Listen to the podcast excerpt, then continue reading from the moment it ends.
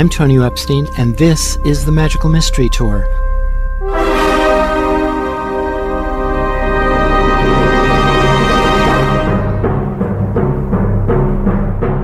Join us as we dive into the heart of things, exploring new ideas and new ways of seeing and being in this wondrous, crazy world we share together.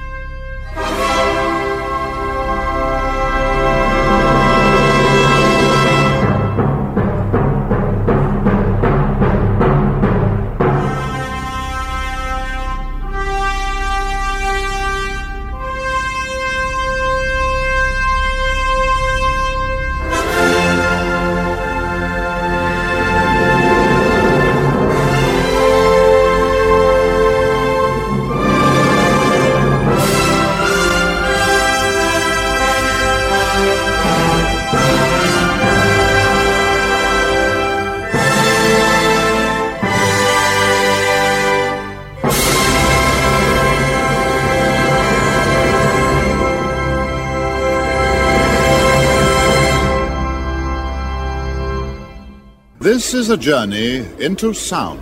Information in the form of energy streams in, streams in simultaneously through all of our sensory systems in the form of energy. All our sensory systems. And then it explodes into this enormous collage of what this present moment looks like, what it feels like, and what it sounds like. It explodes into this Technicolor dream.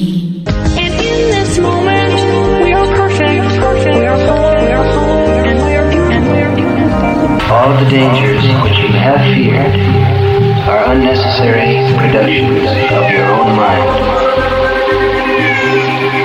Whether you experience heaven or hell, remember, whether you experience heaven or hell, remember it is your mind which creates them.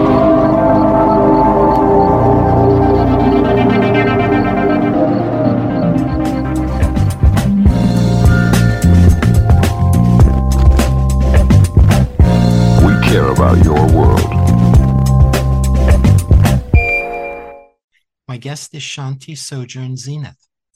She's an earth poet edge weaver, approaching ritual through the nervous system, creative expression, and relationship to wider ecosystemic bodies of support.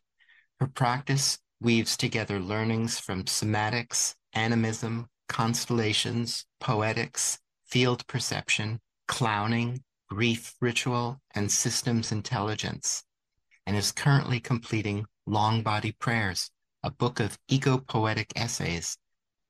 You expressed interest in talking about dancing with the fields of domination and also talking about the process of channeling Maitake. What are you feeling right now? I have been thinking it would be lovely to just start with an embodiment practice and dropping in, and that also for talking about the dancing with domination fields, which are kind of like the growing edge of what I'm exploring, it feels really important to kind of have a container of ancestors and earth beings that are holding space at the same time as both sort of a landing in body and also an inviting in of support. So yeah, I think that would be the place to start. So imagining like all of the beings in the future who will be listening to this also and kind of tendriling out to all these different moments in time and space when people might be landing. So just starting with just feeling your body in space in this moment. I often will bring some touch like to my face or my arms or my legs. I just sort of give myself a tangible sense of being here and feeling that contact. And just noticing if there any places where your body kind of wants the support of hands. Lately, I'm finding like putting a hand on the back of my neck sometimes can be really grounding. And right now, there's kind of some gentle rocking I'm noticing starting to happen. So, if there's a way that your system wants to play with subtle movement or play with yawning, just letting letting breath move more through your body if that feels right for you. And taking the time to just invite back all of the parts of your system that might be entangled in other places and other contexts right now, if there are thoughts that are going towards past or future energetics that are not kind of fully rooted here, just inviting them back in and concentrating this sense of a center. Concentrating in belly, and legs, and giving your system permission, as much as feels possible, to let your attention go downwards and to feel the way that your legs, your seat are making contact with the ground, making contact with gravity.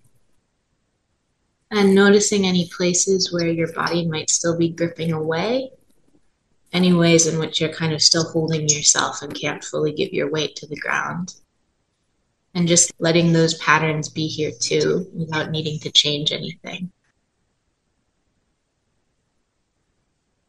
and seeing if you can kind of have a double sensing. So you're both sensing your body resting into this contact and also sensing the ground meeting you and holding you. And feeling the specificity of this land body, this particular ecosystem that is the ground. The land body that I'm with is Minnesota Makoche, which is the homeland of the Dakota people. And the Mississippi River is very nearby, steps away from where I live. Just feeling this context of your nervous system, your body meeting the ecosystem, meeting a particular webbing of plant beings and animal beings, bodies of water, the plains or the mountains, whole shape of the land that you're with. And listening in your system how your body responds to that contact, to this sense of a wider holding. I'm noticing that there's kind of some rocking in my spine. And there's a sense of my body starting to kind of relax more downwards. And just letting whatever is happening just be there without needing it to be different than it is and seeing if you can feel the sense of the land meeting you and the consciousness of the land meeting your consciousness right now.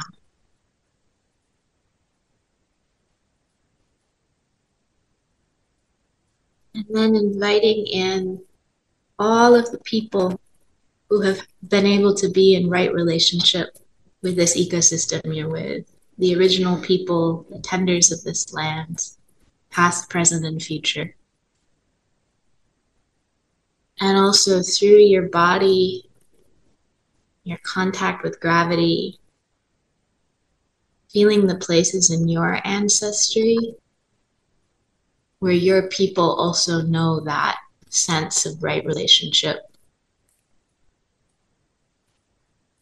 The entire span of deep time ancestors who are rooted into relationship with place.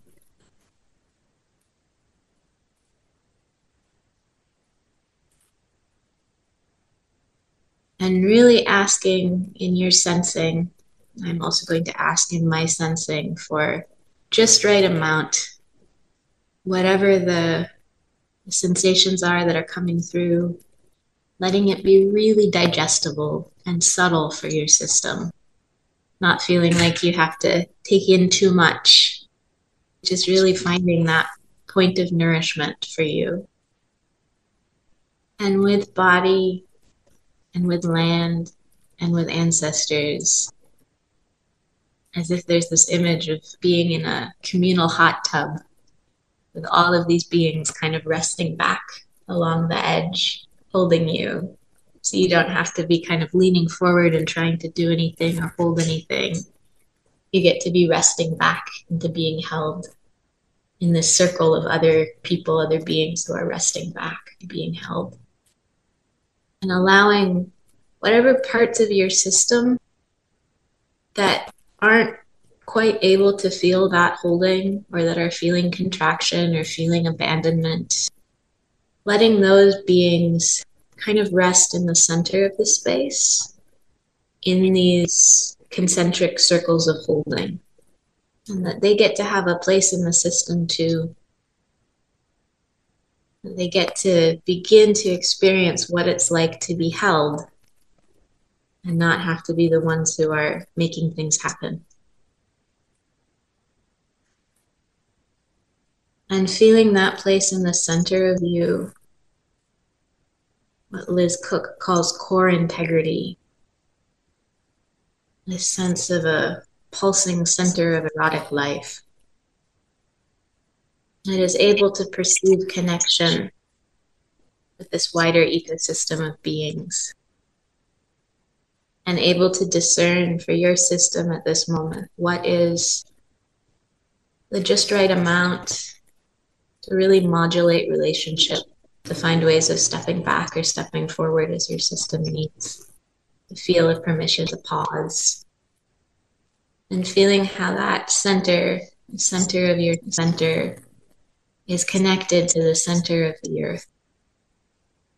There's a place in you that comes from a deep place of primordial belonging. and relaxing any effort or any trying to do it right and just letting what's happening be what's happening. And seeing if any part of your system can sense into the field of primordial nourishment that is the foundation of reality. This present, this consciousness, which is Holy Mother, the biointelligence, the flow, primariness of nature. And knowing that that presence, that foundation is always there, whether we can sense into it in the moment or not. And making all these beings that primordial foundation, primordial nourishment, the whole webbing of ancestors and elements the ecosystem you're with, your body, this wild animal body. Taking all these presences to allow yourself to maybe wiggle your toes and your feet if that feels good. Ah, bring some touch back to your body. And slowly start to reorient to the space you're in. If your eyes have been closed, opening them just allowing whatever moved in your system to carry with you into the next gesture and the next moment. That practice is, is really informed by my own learning from Larissa Call of Animist Arts. So deep inspiration and, and some of the things I say directly come from them. And also Liz Koch, some of the ways of sensing come from Liz. Mm-hmm. Yeah, bringing us back to ourselves. Yeah. Yeah, in the widest possible sense. exactly. And it's really interesting how there's this very entangled relationship between who we are and the land and ancestry, that they're all inextricably interwoven, even down to the indistinguishable level. Yeah yeah, I think when people, you know, talk about doing ancestral healing or nature connection or, you know, all of the things which, you know, people are starting to feel drawn to now as they realize kind of what's been missing. Sometimes there's a sense of having to start really far away from yourself.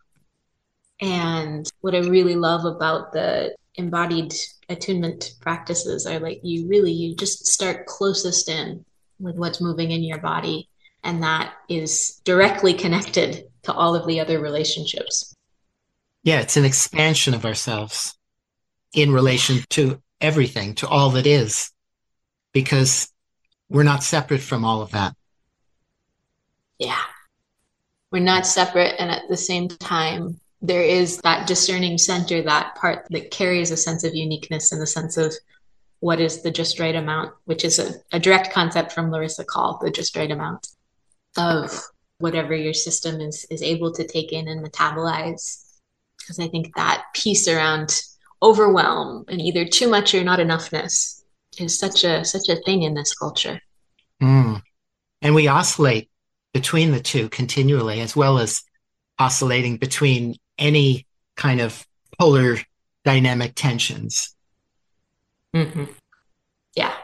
Yeah. And again, like that nuanced wave where it stops being this binary or this double bind and it starts to actually be this relational dance, which I think often it, there's something about allowing things to be tiny and kind of ordinary and digestible. I was thinking a lot this week actually about how my experiences of kind of having nature speak to me or sort of these ritual ceremony experiences of connection with nature they started as like these peak experiences. And now they're just very subtle ordinary kind of daily life encounters. And that feels really important because i think even within kind of you know healing narratives of this culture like there's still kind of an emphasis on getting to the peak experiences Mm-hmm. Yeah, it's a kind of spiritual and healing materialism kind of a thing. mm-hmm. So you were talking about this dance that's continually going on and getting small with it, like down to the vibratory level. Mm-hmm.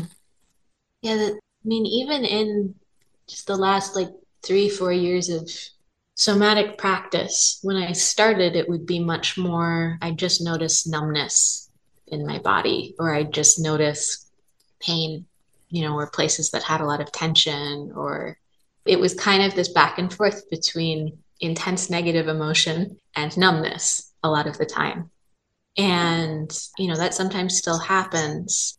But the more that I've had support to drop into my system and then have continued to practice and, you know, on my own and with friends and in group containers, there's just more of a sense of both sort of more textures and aspects of myself that I'm able to kind of sense into, like more specific, nuanced qualities. And then also more of a being able to be in the resting or the kind of neutrality, which is, it feels different than freeze. I mean, kind of when we talk about parasympathetic, I think, you know, there's something about just sort of being at a place of beingness that doesn't have a lot of charge to it, that it's able to kind of return to this baseline of there's both a solidity and a flow. Something I'm starting to play with is this framework of these three different kind of elemental qualities. And one is that supporting stone, which is that being able to relax into gravity and just that solidity of being held. And then another layer is the fluid field and that that subtle movement and how that oscillation of life force can move through a living system. And then the final one, which it feels like really needs the other two to be able to emerge, is mycelial mind and this sense of how systems create basically and kind of become microclimates or become neural networks and can reorganize through the, the support of these other layers. I would love for you to say more about that and describe what your sense of that is in your own direct experience. Hmm. But I think the supporting stone is often I'll kind of experience it while laying on my back. Constructive rest is a shape that Liz Koch talks about as kind of a, a baseline to come back to where you're laying on your back and your, your knees are up and your feet are down. And just that meeting gravity, it really feels like a meeting what is. But just noticing, even if parts of my system are kind of contracted away, or if, you know, my thoughts are racing, or it's just noticing whatever is there and meeting what is, and seeing if at the same time I can feel the solidity of the earth holding me and all of the beings. Because the supporting stone and this, this sense of earth ground the words that came through, which are in my writing around the bones of all the dead, all the ancestors return to feed the wider ground of life. That's also kind of where that field of primordial nourishment comes from, are the presences of, of all the ones who have died and have allowed their beings to be kind of consumed by the, the wider ecosystem as nourishment. And that all that then is holding and is accessible just in that resting back. So that's kind of the baseline. And then from there, I'll listen for subtle impulses for movement or sound or breath. And there's this sense that as long as something is alive, parts of a being are moving. Like there's always movement where there's life. You know, even if it's in the freeze, the gripping of the freeze, it means certain parts of us are actually having to kind of adjust to allow for that freeze to be kept in a certain way. It's a, a concept from Nora Bateson around paralysis in systems. And so, yeah, just that that subtle movement and this sense of a field, whether it's inside the body in the fluid system and the fascia, or in the kind of wider fields across time and space. So it could be an ancestral field, but there's this sense of flow that can be interrupted in certain places. And so to start to feel the really subtle ways of allowing the flow to happen again.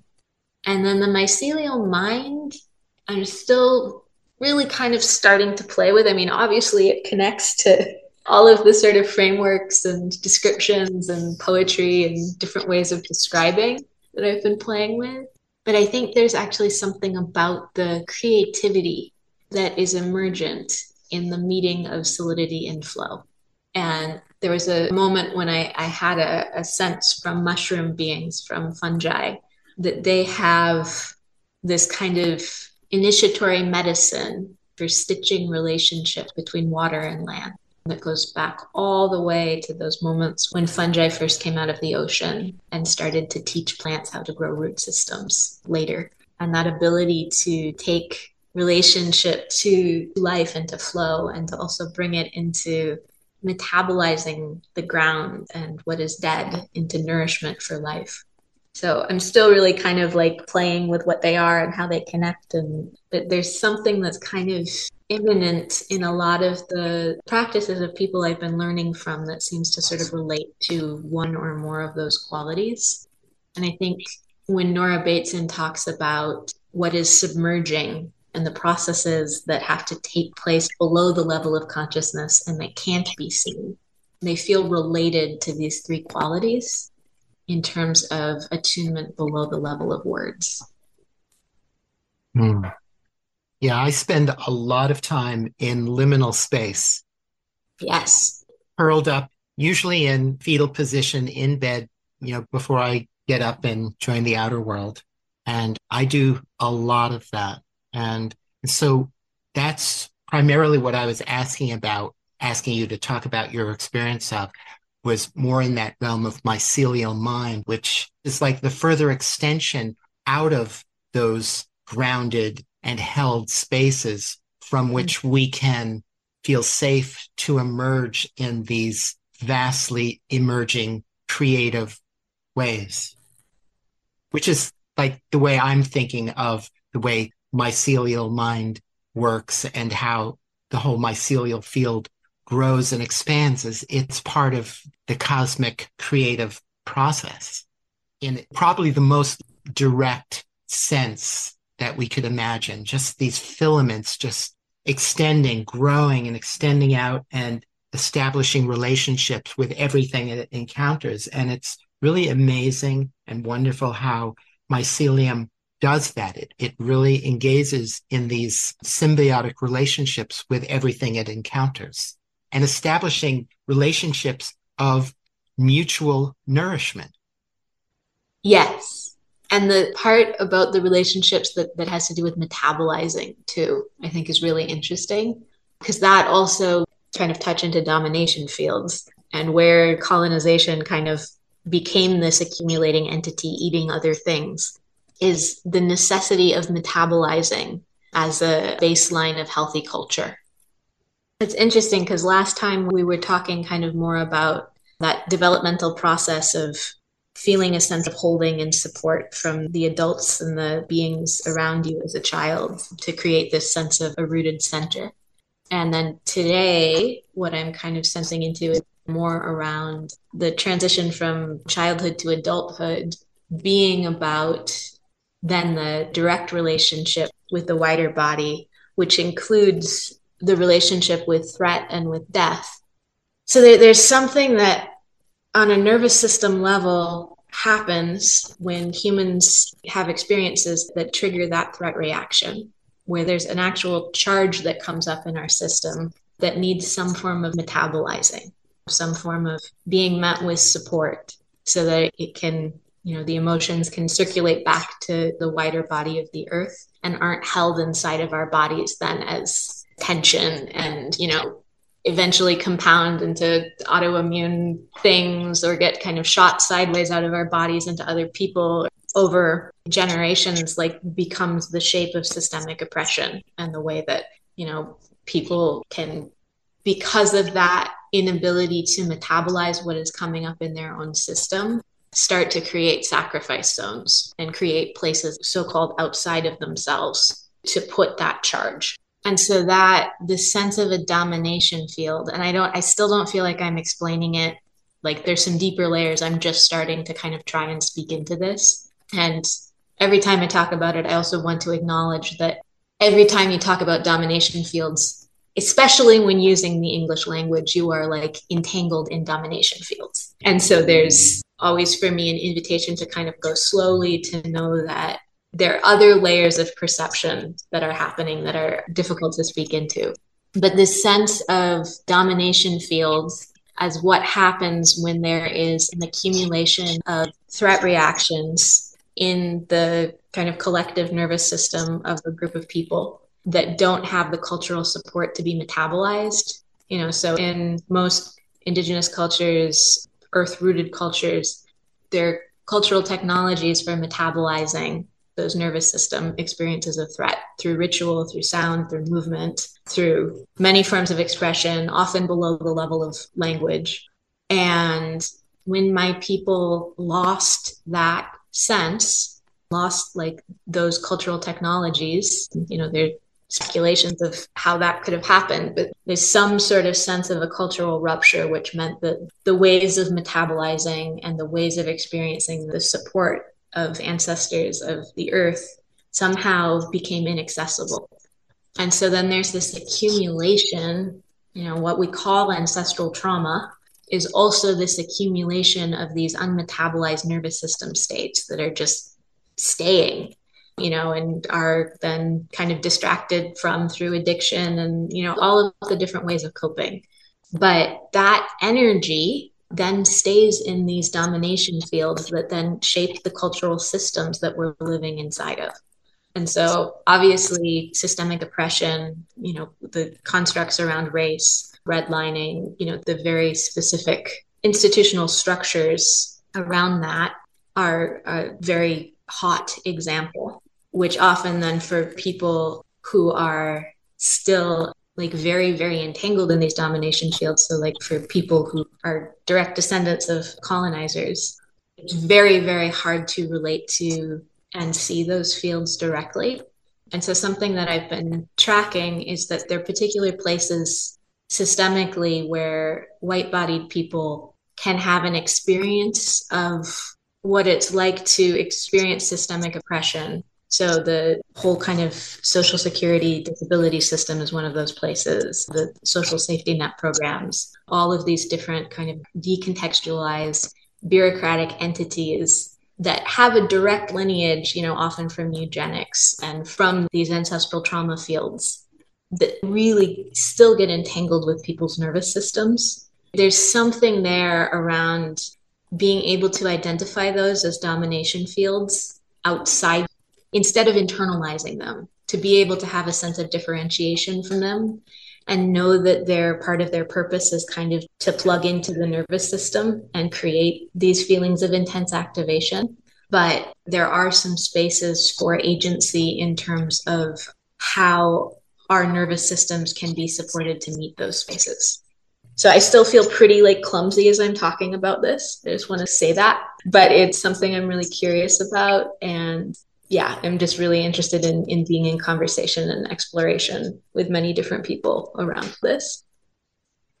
This is a fascinating and largely unexplored territory and certainly unexplored in terms of language. So yeah, we're actually in the process of creating language to be able to encompass this whole issue and in the collective white body that have been engaged in centuries, if not millennia, of domination and other forms of oppression, there have to be deep in, in the subconscious experience guilt and shame for doing things that deep within us we know are counter to our true nature and our sense of what was that we most needed as vibrant, truly alive beings when we were young, and yet being enculturated by our parents and the communities around us that have become disconnected from a more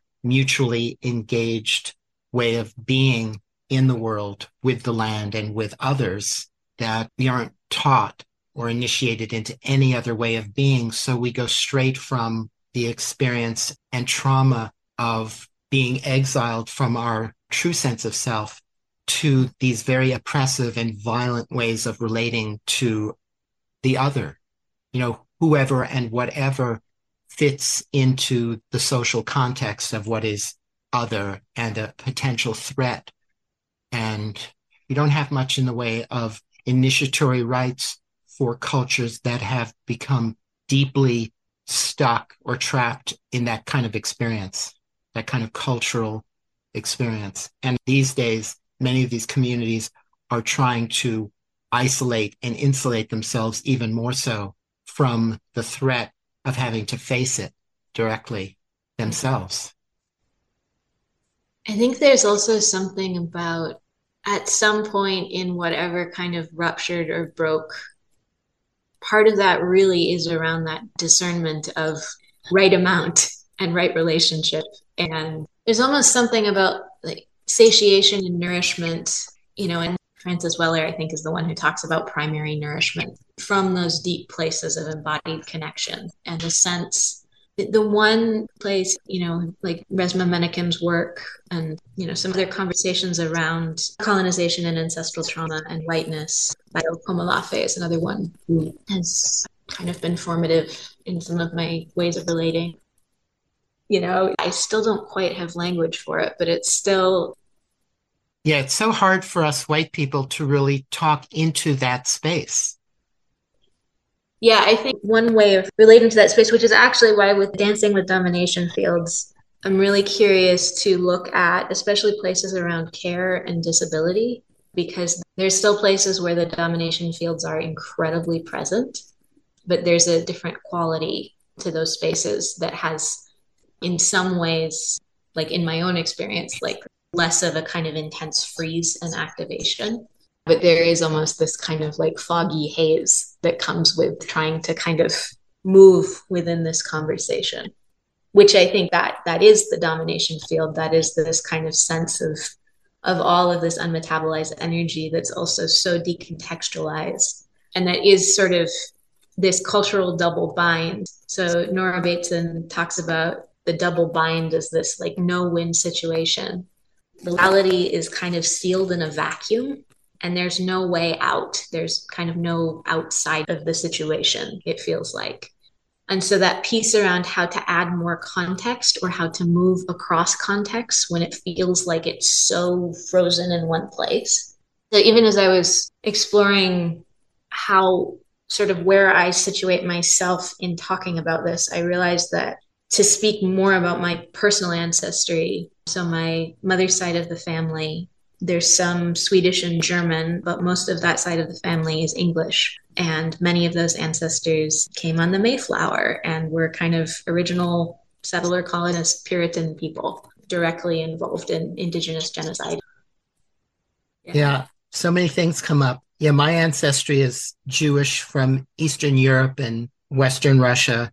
And my ancestry coming over to this country was to escape the yeah. kind of oppression. So it was white on white oppression. It was religious and cultural oppression. And yeah, that, that's my my father's side of the family is a, a similar. They're Jewish and they're from what is now Romania and Ukraine. And most is my great grandfather who came with his mother. And I don't know that much about that side of the family, but I, I know that there were pogroms and like yep. different things that they were fleeing from. Yep. It's very similar to the kind of lynching that Black people experienced. And And a kind of a miracle happened in South Africa with the transition from apartheid into a multicultural nation through that miraculous. I mean, it was a kind of a miracle that they were able to adopt that truth and reconciliation process. And there's this incredible resistance to even opening up the possibility of mm. doing anything like that in our country. Like right now, there's so much resistance to even opening up the doors of exploring our history. You know, the hmm. history that, that Black people have experienced have suffered at the hands of white people. And again, it's like it reflects back to this not only unmetabolized guilt and shame, but a, a level of guilt and shame that I think feels too much to even be able to even consider working with. Yeah. That they have to dig in and defend their old way of being, no matter how destructive and how contrary to their sense of what is equitable and true. And it's so ironic that most of these people call themselves Christian. And yet, I mean, the irony is so extreme there. So I might think of it in terms of taking responsibility for where we are and how to work with the trauma of our ancestry. And in the process of taking responsibility to take steps to heal and find ways of holding the trauma so that we can metabolize it in our time, in our bodies, in our consciousness, in our awareness, and in our communities.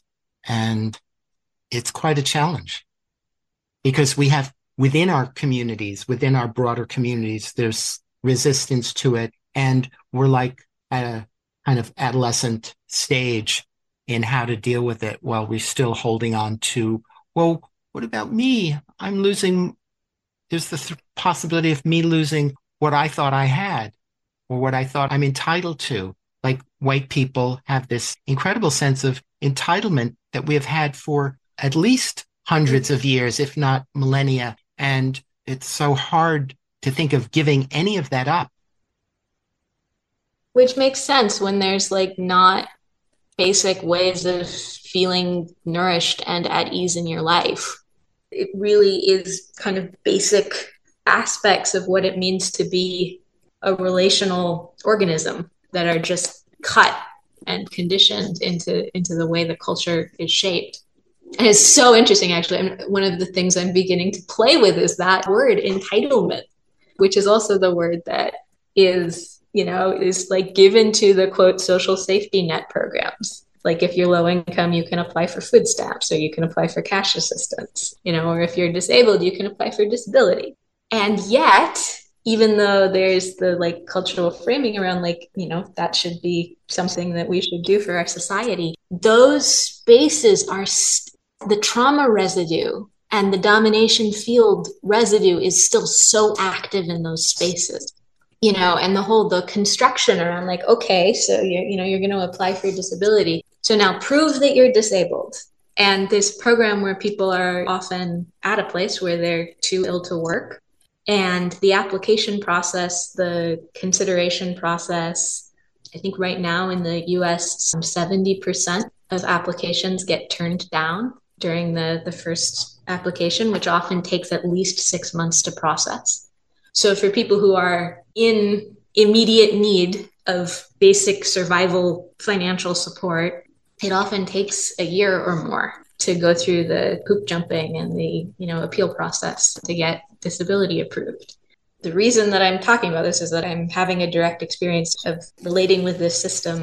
I applied and about six months later got a denial letter and that experience of receiving that denial letter after you know putting together like over 200 pages of health records and 15 pages of you know forms from my doctor and you know just all of the different steps and having a having a mental status exam done you know where a psychologist who has never met me before spends 30 minutes with me and then writes a report that is a very influential part of whether my like so-called mental health conditions would be considered so, this whole decontextualized process and the ways that when I received that denial letter, I started to read it.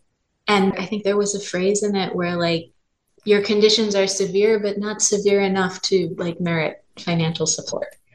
And just this whole field of shame that came in and this experience of feeling like there's there's so many layers to it. There's this whole thing about like this projection that you're faking the system and, you know, that you should have like explained yourself better, worked hard enough, or been sicker, or like it literally, the entire trauma body is right there in how my nervous system and those, you know, inner narratives are flared and inflamed by the engagement with that denial letter and that big institutional structure.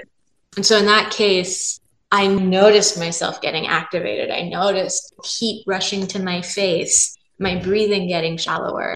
And I put the letter down, walked into the living room, like lit the candles on my altar, turned on some music, and I started to dance. And I started to just let all of the, you know, there was this feeling of like, this is already such a you know there's like a basic survival need fear that gets triggered in relationship to this system. And i'm like why is my nervous like i'm i cognitively know that this system is designed to do this and yet my nervous system is still like incredibly activated and entangled in it right now. And so i started to dance. I started to move with those feelings and i had this wave come of the way that there, there's like a very kind of gaslighting quality to a lot of the emotions and thoughts and feelings that get stirred up by interfacing with that system. And I had this kind of time travel sensing experience of like a dysfunctional family system, an abusive family system where a child was absorbing the impact of adults' emotions and their body was becoming sick from that. And then the way the system responded to that was to blame the child. And it felt like that might have been hundreds of years ago. And then that tracked to, because it was never witnessed or acknowledged, to this giant United States industrial complex around social security program and all of the different bureaucratic hoop jumping that has gotten created as a way for whatever that trauma energy that's still in the kind of ancestral system to somehow get seen and met. And so I was feeling that as I danced. I was feeling that child who was never, never actually just seen because the adults didn't have the support to be able to be there.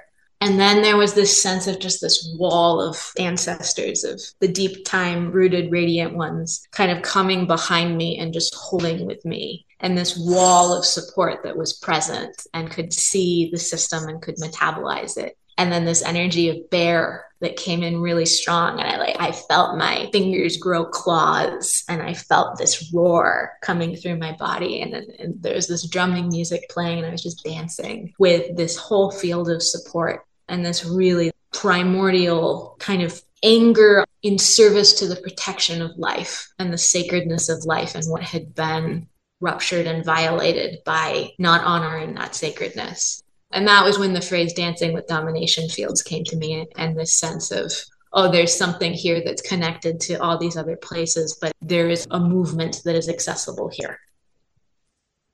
Mm, that's wonderful.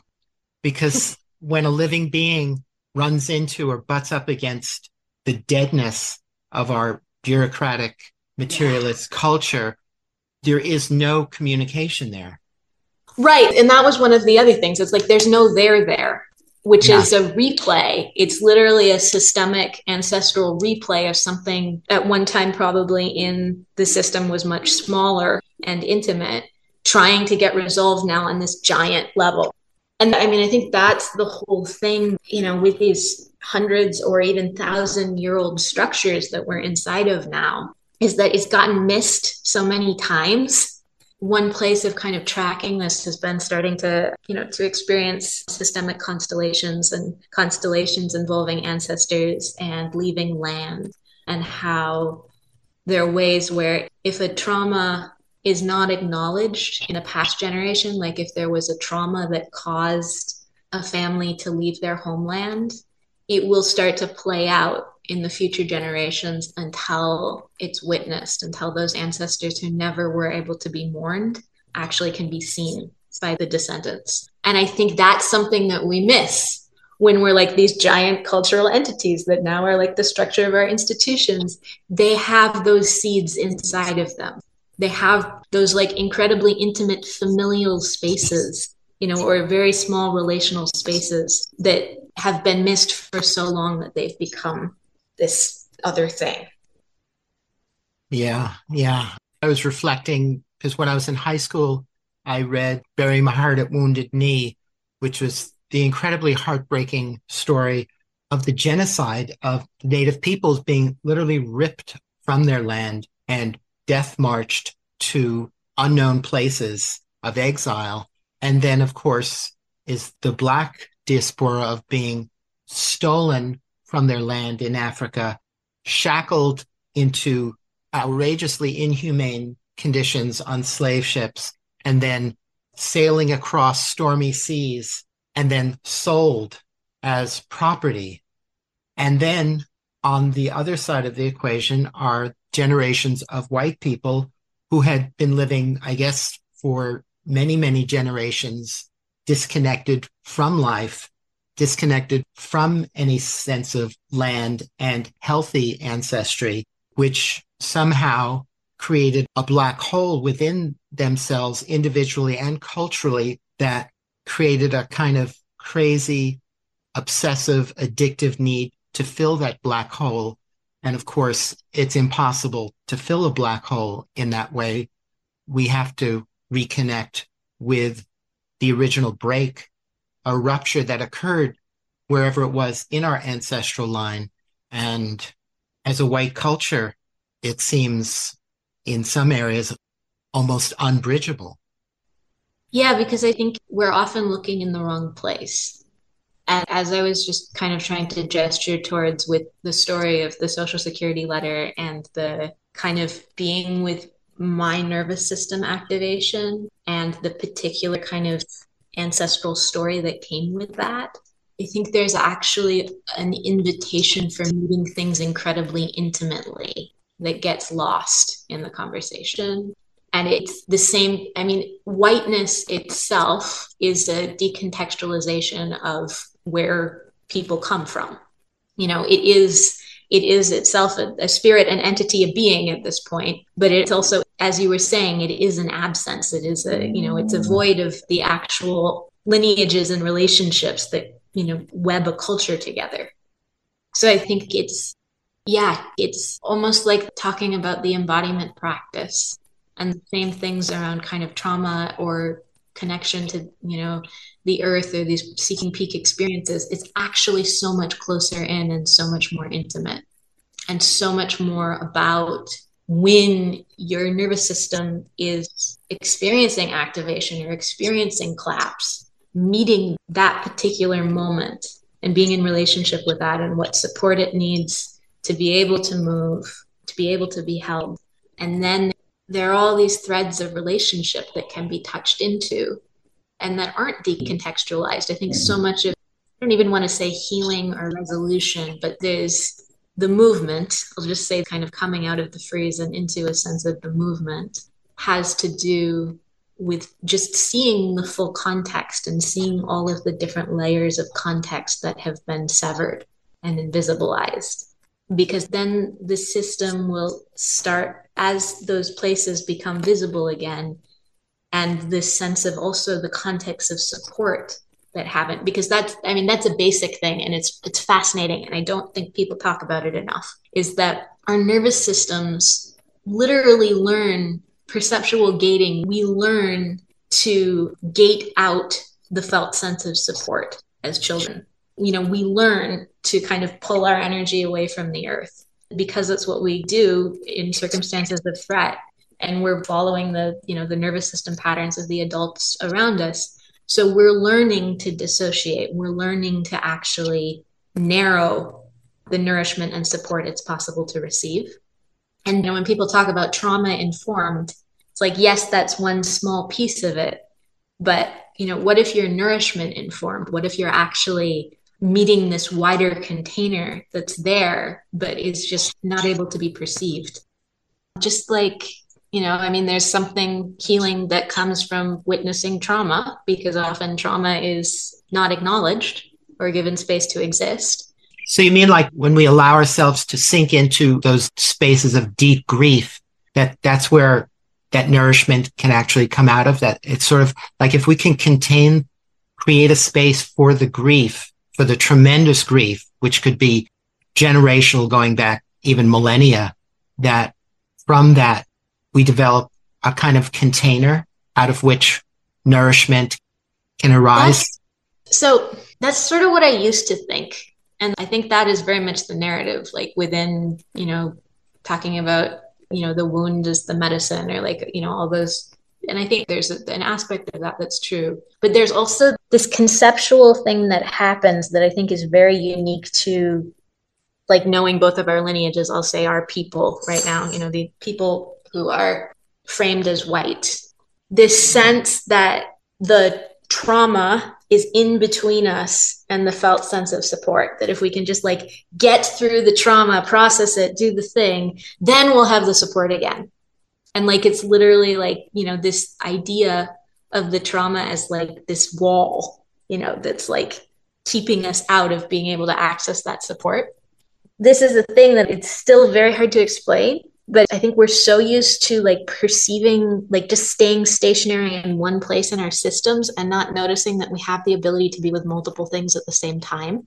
And so even with that wall there even with that you know those intense experiences of grief and abandonment as trauma and trauma there there is still a part of our consciousness that can ally with the support.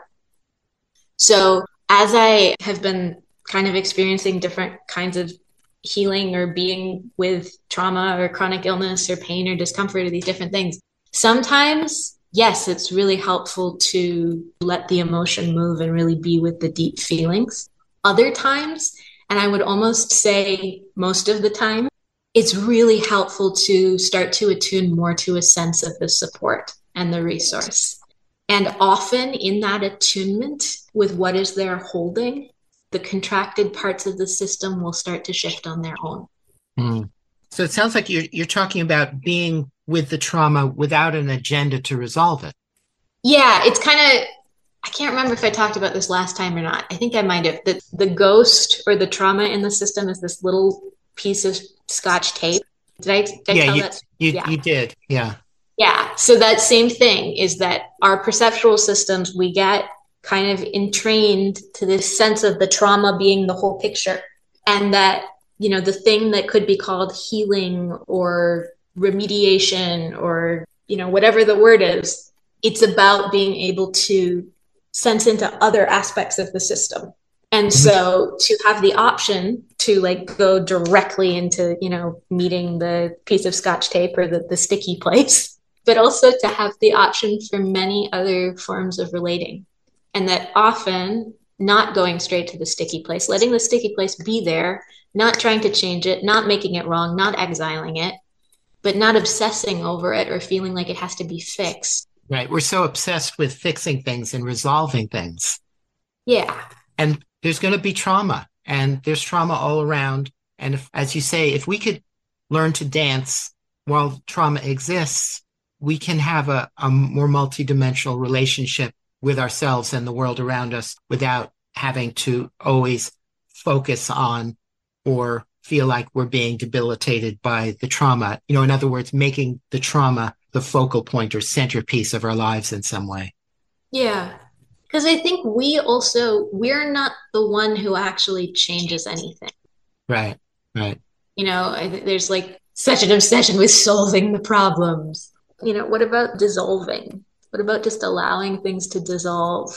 Like I spend a lot of time walking by the river where I live and watching the ice form and melt and form and melt. And that these kind of like domination fields or trauma body energies, they're basically just clumps of ice that are there in the river.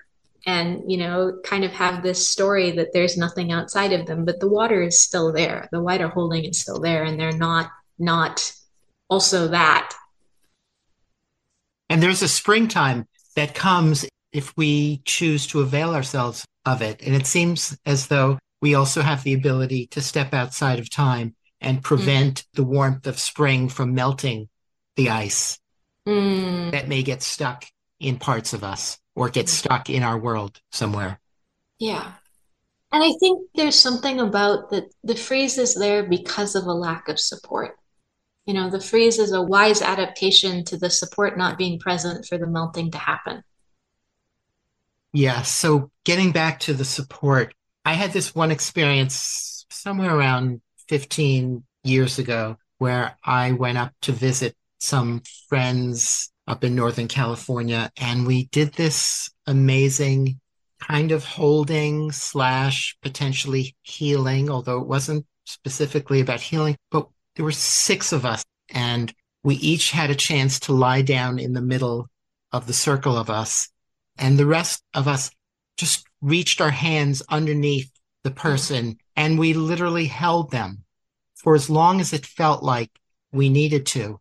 And we took as much of their body weight in our hands. We were sitting with our hands on the ground so that it wasn't that hard to do that. But we were engaging in physically carrying and holding and supporting. And for me, from my inside experience of being held in that way, it was an absolutely miraculous experience. Yeah. Something unlike anything I've ever experienced. And to be held that way for, let's say, 45 minutes or so, with each person completely focused in the present moment with us. hmm That's an essential ingredient in that process as well. Yeah. Everybody being fully engaged, fully present, and also without any agenda, just being fully, fully present and open. And it sounds like that's what you're describing as Yeah. the nourishing experience that you experienced when you were up against the wall of the dead bureaucratic challenge that you were trying to deal with. Maybe undead. Undead, yeah. It's like, Yeah. it's like dead, but it's not quite dead. It's like, yeah. Yeah, yeah, yeah. The zombie metaphor is so applicable to this culture we're living in. Yeah. That story is beautiful. Thank you for sharing that. Yeah, that feels like exactly. And I think some of my most profound experiences of support have come through touch. And I think that truly cannot be underestimated. Just the biological need for other mammals to be holding space that we have. Yeah. Yeah, I've done a lot of hands-on touch kind of practices and experienced a lot of different things, but that one was just so much more powerful and deeply profound than anything else I had ever experienced. And it really does take a dedicated group of people who are willing to go there. Yeah. And I feel like that's a really potent illustration of this sense of how we need other bodies to be Mhm. portals into our own sense of connection and the ability of the processes inside of us to unfold. That, that that's a developmental need that for most of us has not been fully met and is kind of needing to be tissued and woven through time and that with that holding whether it's in the physical or whether it, it's energetic that's where we really can start to meet places in our system that are beyond that perceptual narrowing that we've had to learn to be and to survive Right. That has made us feel like these possibilities don't even exist. They're, not even conceivable. We, we can't even imagine them. yeah or if we can imagine them there's like the bridging isn't there Or we, we don't deserve it. Mhm. Or why aren't we able to do it? Why we should be there. We beat ourselves up for all the ways that we're Right. not. I mean, there really is something about the entire kind of shape of this idea that we make something happen or change something, you know, through willpower, through like, you know, being good enough or deserving enough. And it really does shift something when there's this sense of how the whole ecosystem, including the parts that might not be noticed, are kind of sensing and attuning and waiting for the moment in which that convergence of support is there, that convergence of what Nora Bateson calls readiness is there for something to emerge. Yeah. And the shape of not being who we actually most really are. Yeah. Isn't that a trip? that is such a trip. I'm talking with Shante Sojourn Zenith. She's the author of Making Your Body the Prayer. And this is WGDR Plainfield, WGDH Hardwick, Central Vermont Community Radio. That is such a trip. And this is a dynamic that I've been experiencing on an embodied level, you know, while I've been having these conversations with you and reading your thesis. My last interview was with a Chinese scholar, and he wrote a new translation of the Tao Te Ching. And in Taoism, or at least in those texts of the Tao Te Ching, they are deeply exploring these profound paradoxes that can only be embodied at the visceral level and that talking about that it's like mental masturbation. But when we can actually sink into dissolve ourselves into those profound and incomprehensible paradoxes and that's actually why i spend so much time in liminal space because there's a lot of possibility there open possibility. Yeah i think like that's that's where a lot of the nourishment comes from you know and then there's the whole process of integrating it and allowing it to infuse you know just the very daily simple intimate life things. So where would you like to go from here? I would really love to talk about Maitake a little bit. Oh yeah. Um, yeah she's shy so she always sort of finds a way of not getting focused on but Welcome, Maitake. Yes. Come There's join us. There's something about that experience of relating with my Maitake mushroom that has been an incredible teacher for me about, yeah, that dance between holding and being held and the different kinds of attention. That actually, I think, feels like a really important example. The basic piece about it is the kind of the meta process. I've never had that experience before. Well, okay, that's not true. I have actually. I did kind of have an experience of channeling the river, where the river's voice as well as writing. But maitake was my my first real experience of just dropping in to another kind of being, another kind of organism, and inviting them to share space in my body and speak through my voice. And this kind of game that we ended up playing of this interview, which was folding time, that started as Maitake speaking in response to these questions that I hadn't asked yet. And then through either either some form of time travel I'm not going to tell you about or or through some technological processes layering the other side of the conversation and being able to interview this nature being who was speaking through my body and I think out of I mean there's so many different layers there but that I really got to experience how there can be both that holding and held at the same time. And the first interview process took place over about 48 hours, so it was very fresh. The second one, there were maybe, I think, four months in between when I recorded the Maitake segment and then when I went back in to have a conversation with her. And it really felt like time travel. I mean, what Maitake was saying was in direct response to what I then asked without remembering anything, which I then asked four months later.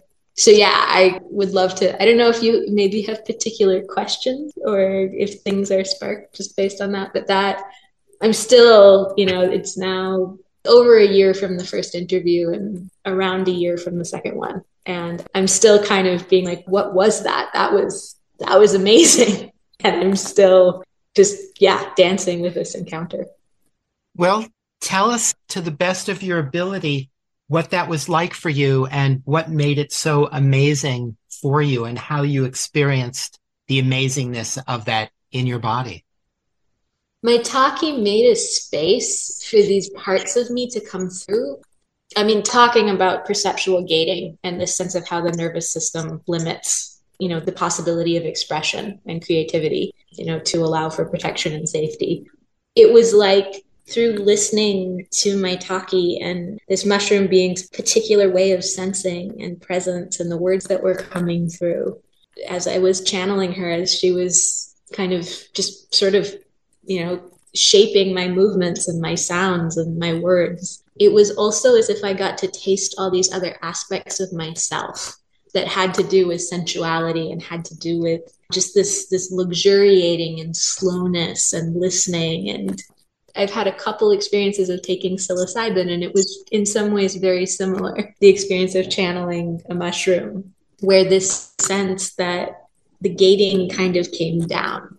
And there were just other possibilities. And more could be sensed, more could be let in. And it was very attuned to this kind of deep integrity and this sense of that connection to primordial nourishment and the love that is the foundation of reality, that the words were coming from there. Because at that time, I was really stuck in my writing and my describing. A lot of the things that you and I have talked about over these two conversations were things I I kind of sensed inside of me, but I had no language for. And it was almost as if my nervous system had a taboo about talking about them and about kind of perceiving the culture in these ways which were not normalized or didn't have any kind of modeling or very little modeling. And so that experience of attuning to this mushroom being and the poetry that came through, which is still a lot of it is just is so surprising to me and touched places in my practice in my writing and in things that i'm still you know a year later just starting to unpack and come into an awareness of and it really did feel like i mean one of the things Maitake talks about is that she grows at the roots of the oldest, wisest oak trees of the forest. And so she's very attuned to the brain of the forest, the sense of the neural network, because she's literally growing right out of the roots of the mother trees, which are the trees that are the most engaged in nourishing and supporting. And so it really felt that the questions I was engaged in around what is the developmental support that my people were missing, that is causing this stuckness and this freeze in terms of being able to come back into felt sense relationship with the body and to come back into the sense of living process and allowing that systems have an intelligence to know how to change and how to emerge. It really felt like she was able to be in direct response to that from her perception. And I say her is just the way I'm talking about her. I don't necessarily think she has a gender, but it felt like she was in really deep resonance from her ecosystem to my ecosystem. And isn't that kind of an expression of the long body, the notion of the long body, you know, from our own sense of our body to that expansion along those threads or lines of like mycelial mind? Yeah. And it's the tissuing process. It's how Nora talks about tissuing.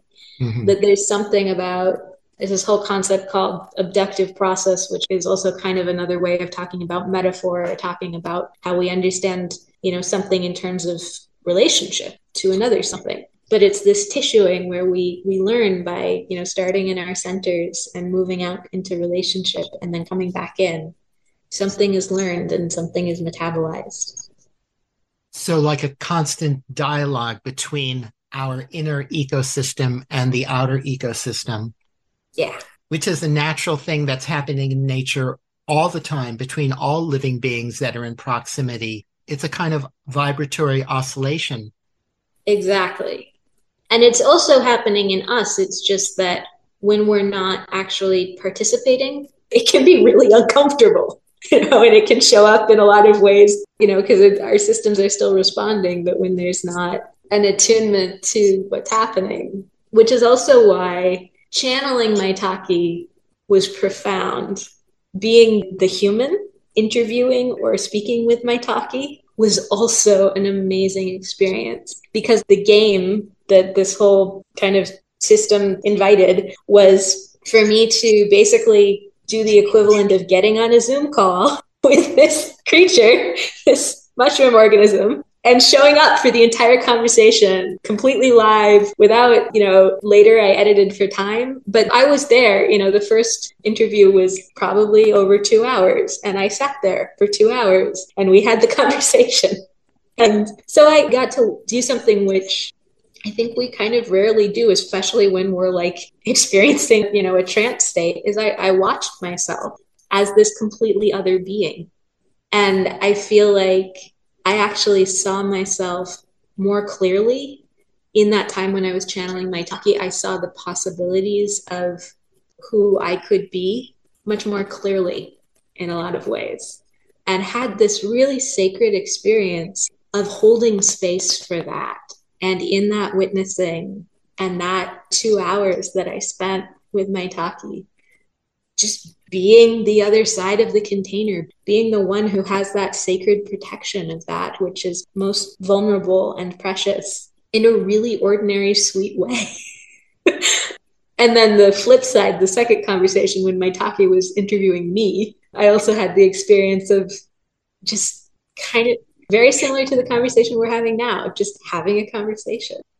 And something about it, I don't know, it's almost hard to reduce to words, but it made clear what had been already happening in the ways in which nature was speaking to and through me. The way that that was an initiatory relationship, a, a relationship where I was really kind of being invited into sensing the things outside of the shape of self I had constructed for safety and invited to mature. And I think that this entire project and then the microcosm of these interviews with my Maitake, I really feel how the ecosystem has been holding my own my own maturing.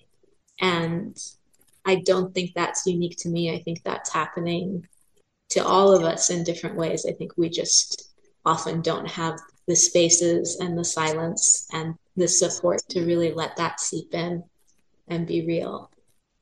Mm, yes, you were describing that. It made me see my old psychedelic experiences with fungi in a completely different light. That yeah. it was it was like channeling. That I was in a sense being possessed by the vastly broader intelligence of these substances, whether they were derived from a rye based fungus on rye or whether from a once living psilocybin mushroom, that I was experiencing very much a channeling, a living expansion of who I am and reshaping of who I am and can be into something very new and yet again an extension of who and what I am. Yeah. And as you said, this is something that's happening to many of us and is available to all of us. Right.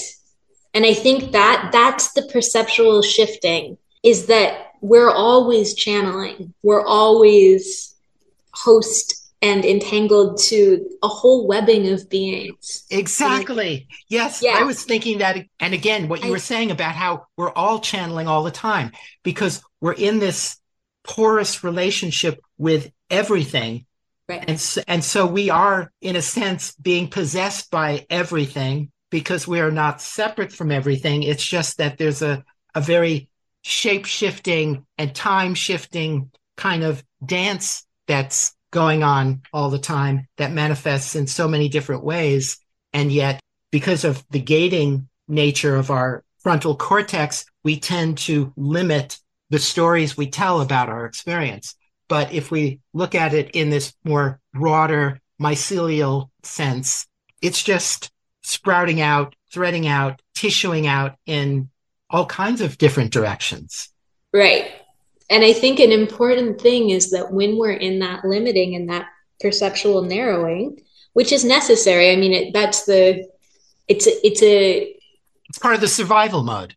It's part of the survival mode, and it has a relationship to the need for that discerning center. I think often we rely more on like extreme perceptual gating and kind of gatekeeping of reality when we don't have that access to our sense of discernment and our ability to modulate and our ability to say, actually, I want less of that, or no, thank you, not right now. But, you know, when we do the limiting of reality, we're still channeling and getting possessed by things. We're just getting possessed by the consensus reality spirits, you know, which are also spirits. They're yes. also relational fields the domination fields and you know that's what we call mental health and you know negative self-talk and like all those things are still you know there's still beings who are often transgenerational or often older than just our own bodies yep yep and the ego tends to think of itself as a very isolated, continual, consistent, rational, sensible thing. And yet we are so much, so much more than that. And what a shame to just be limited by that very narrow perspective. Yeah, it's a safety shaping. And part of that shaping, I think, is just where the possibilities get so narrowed, also. Which also reveals that there is essentially an infinite range of possibility that actually is available beyond that. Right. And that's what's so wonderful about all of this. It's like the boundary is also the invitation beyond the boundary. Mm. Yeah, that putting your body in the shape of the absence and making your body the prayer. Like that was not within my cognitive mind when those words from Maitake came through. So this feels like the absolute perfect time to read the oracle card that you had asked me to read. So this one is Revelation. Underneath the underneath is the place where realities connect, where gravity curls inwards to embrace remembering, where you will know the clear tangibility of truth only through its intersections with others' risking story. Narrative disintegrates into this primal sea, awash with storm wrecked certainties and decomposing paradoxes. The truth is in the in between, vibrating between intricate patterns of crossed threads, order springing from the touched places, resonating across distance into trust. I love that passage. I do too. That was another one I was surprised by. I also just found out like some artists in Chicago made a dance piece of that oracle card. I don't even know how they got the, the poem, but they, they cited me and you know, it's like, wow, that's spreading. That's amazing. This has been absolutely wonderful. Is there any final words, anything else you would like mm. to share before we say goodbye? Just thank you. Thank you so much. This has really felt like a kind of ignition of the conclusion of this layer of my creative process. And it, has been an absolute gift to just get to listen into things and share about things and talk about these these beings that I've been really deeply related to without really getting to share about them with other people. So thank you so much. Mm, thank you so much. This has been such a wonderful and delicious set of conversations. Agree. It was lovely to talk to you. That was Shante Sojourn Zenith. She's an earth poet edge weaver, approaching ritual through the nervous system, creative expression, and relationship to wider ecosystemic bodies of support. Her practice weaves together learnings from somatics, animism, constellations, poetics, field perception, clowning, grief ritual, and systems intelligence. She offers group and one on one sessions and consulting through her website, earthpoetedgeweaver.com, and is currently completing Long Body Prayers, a book of eco poetic essays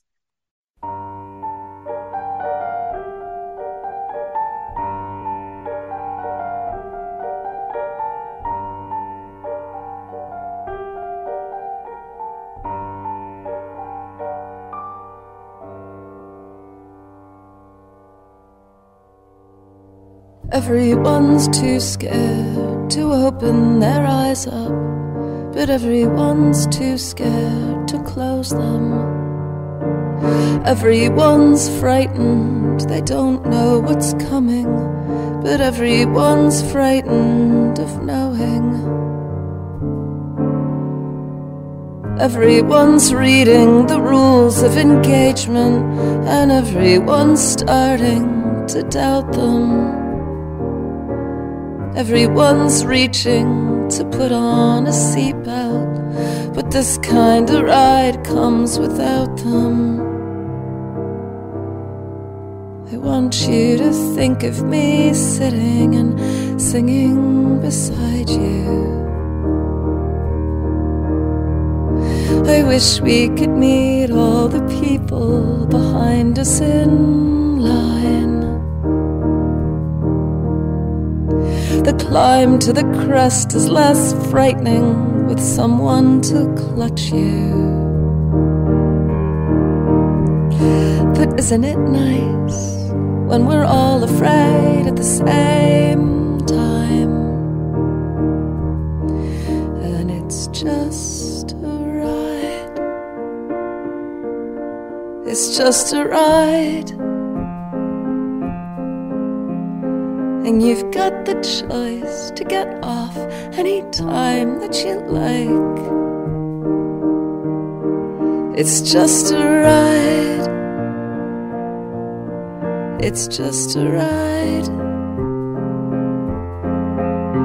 The alternatives, nothingness, might as well give it a try.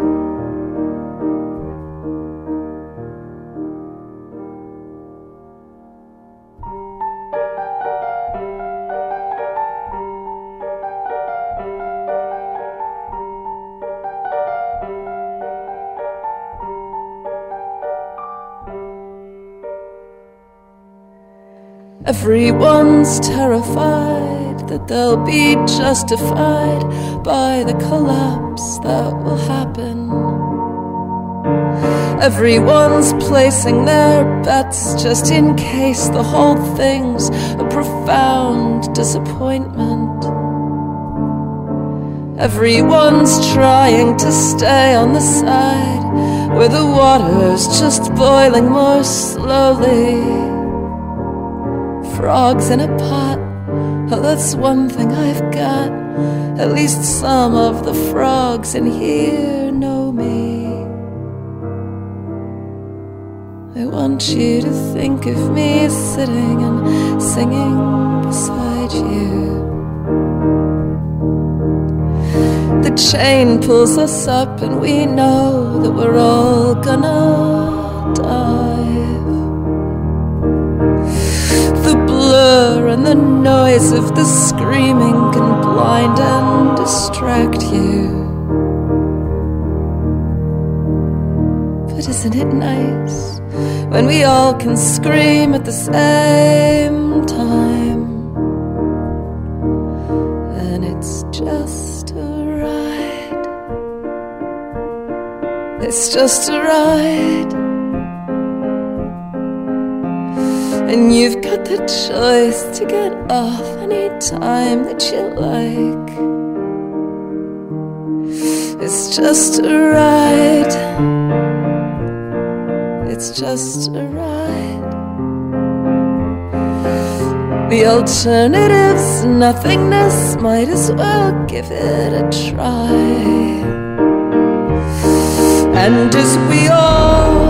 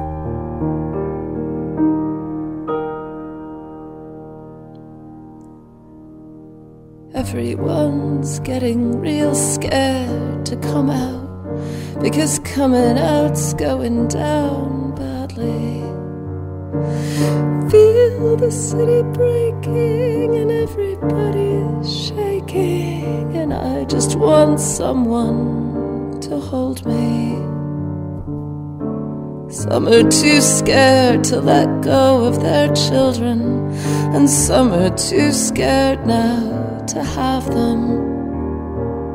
Suicide, homicide, genocide, man, that's a ton of sides you can choose from.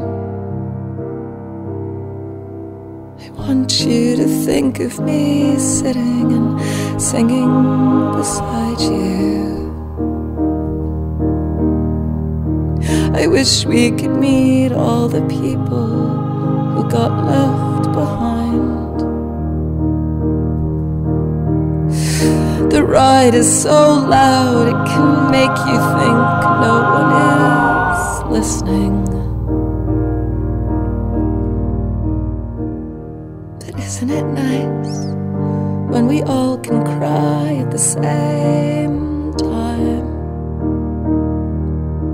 And that's it for this Magical Mystery Tour. Thank you so much for listening. If you missed any of the show or would like to hear it again, you can find this and all Magical Mystery Tour shows at soundcloud.com slash WGDR. And until next time, take good care of yourselves and each other. And it's just a ride. It's just a ride. And you've got the choice to get off anytime that you like. It's just a ride. It's just a ride.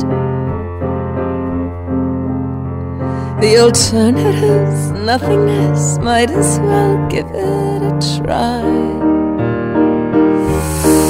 And as we all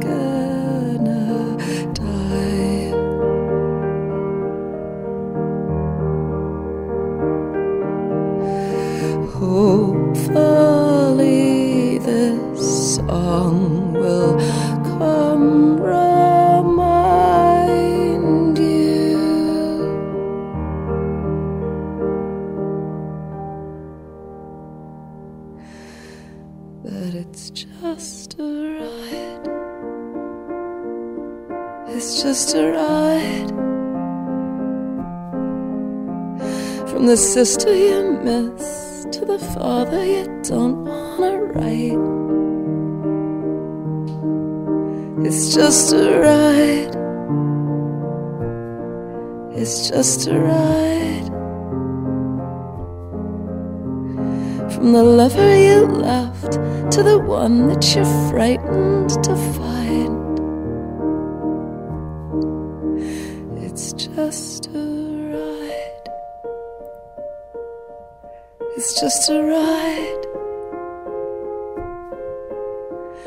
the baby you lost to the one that you're growing inside.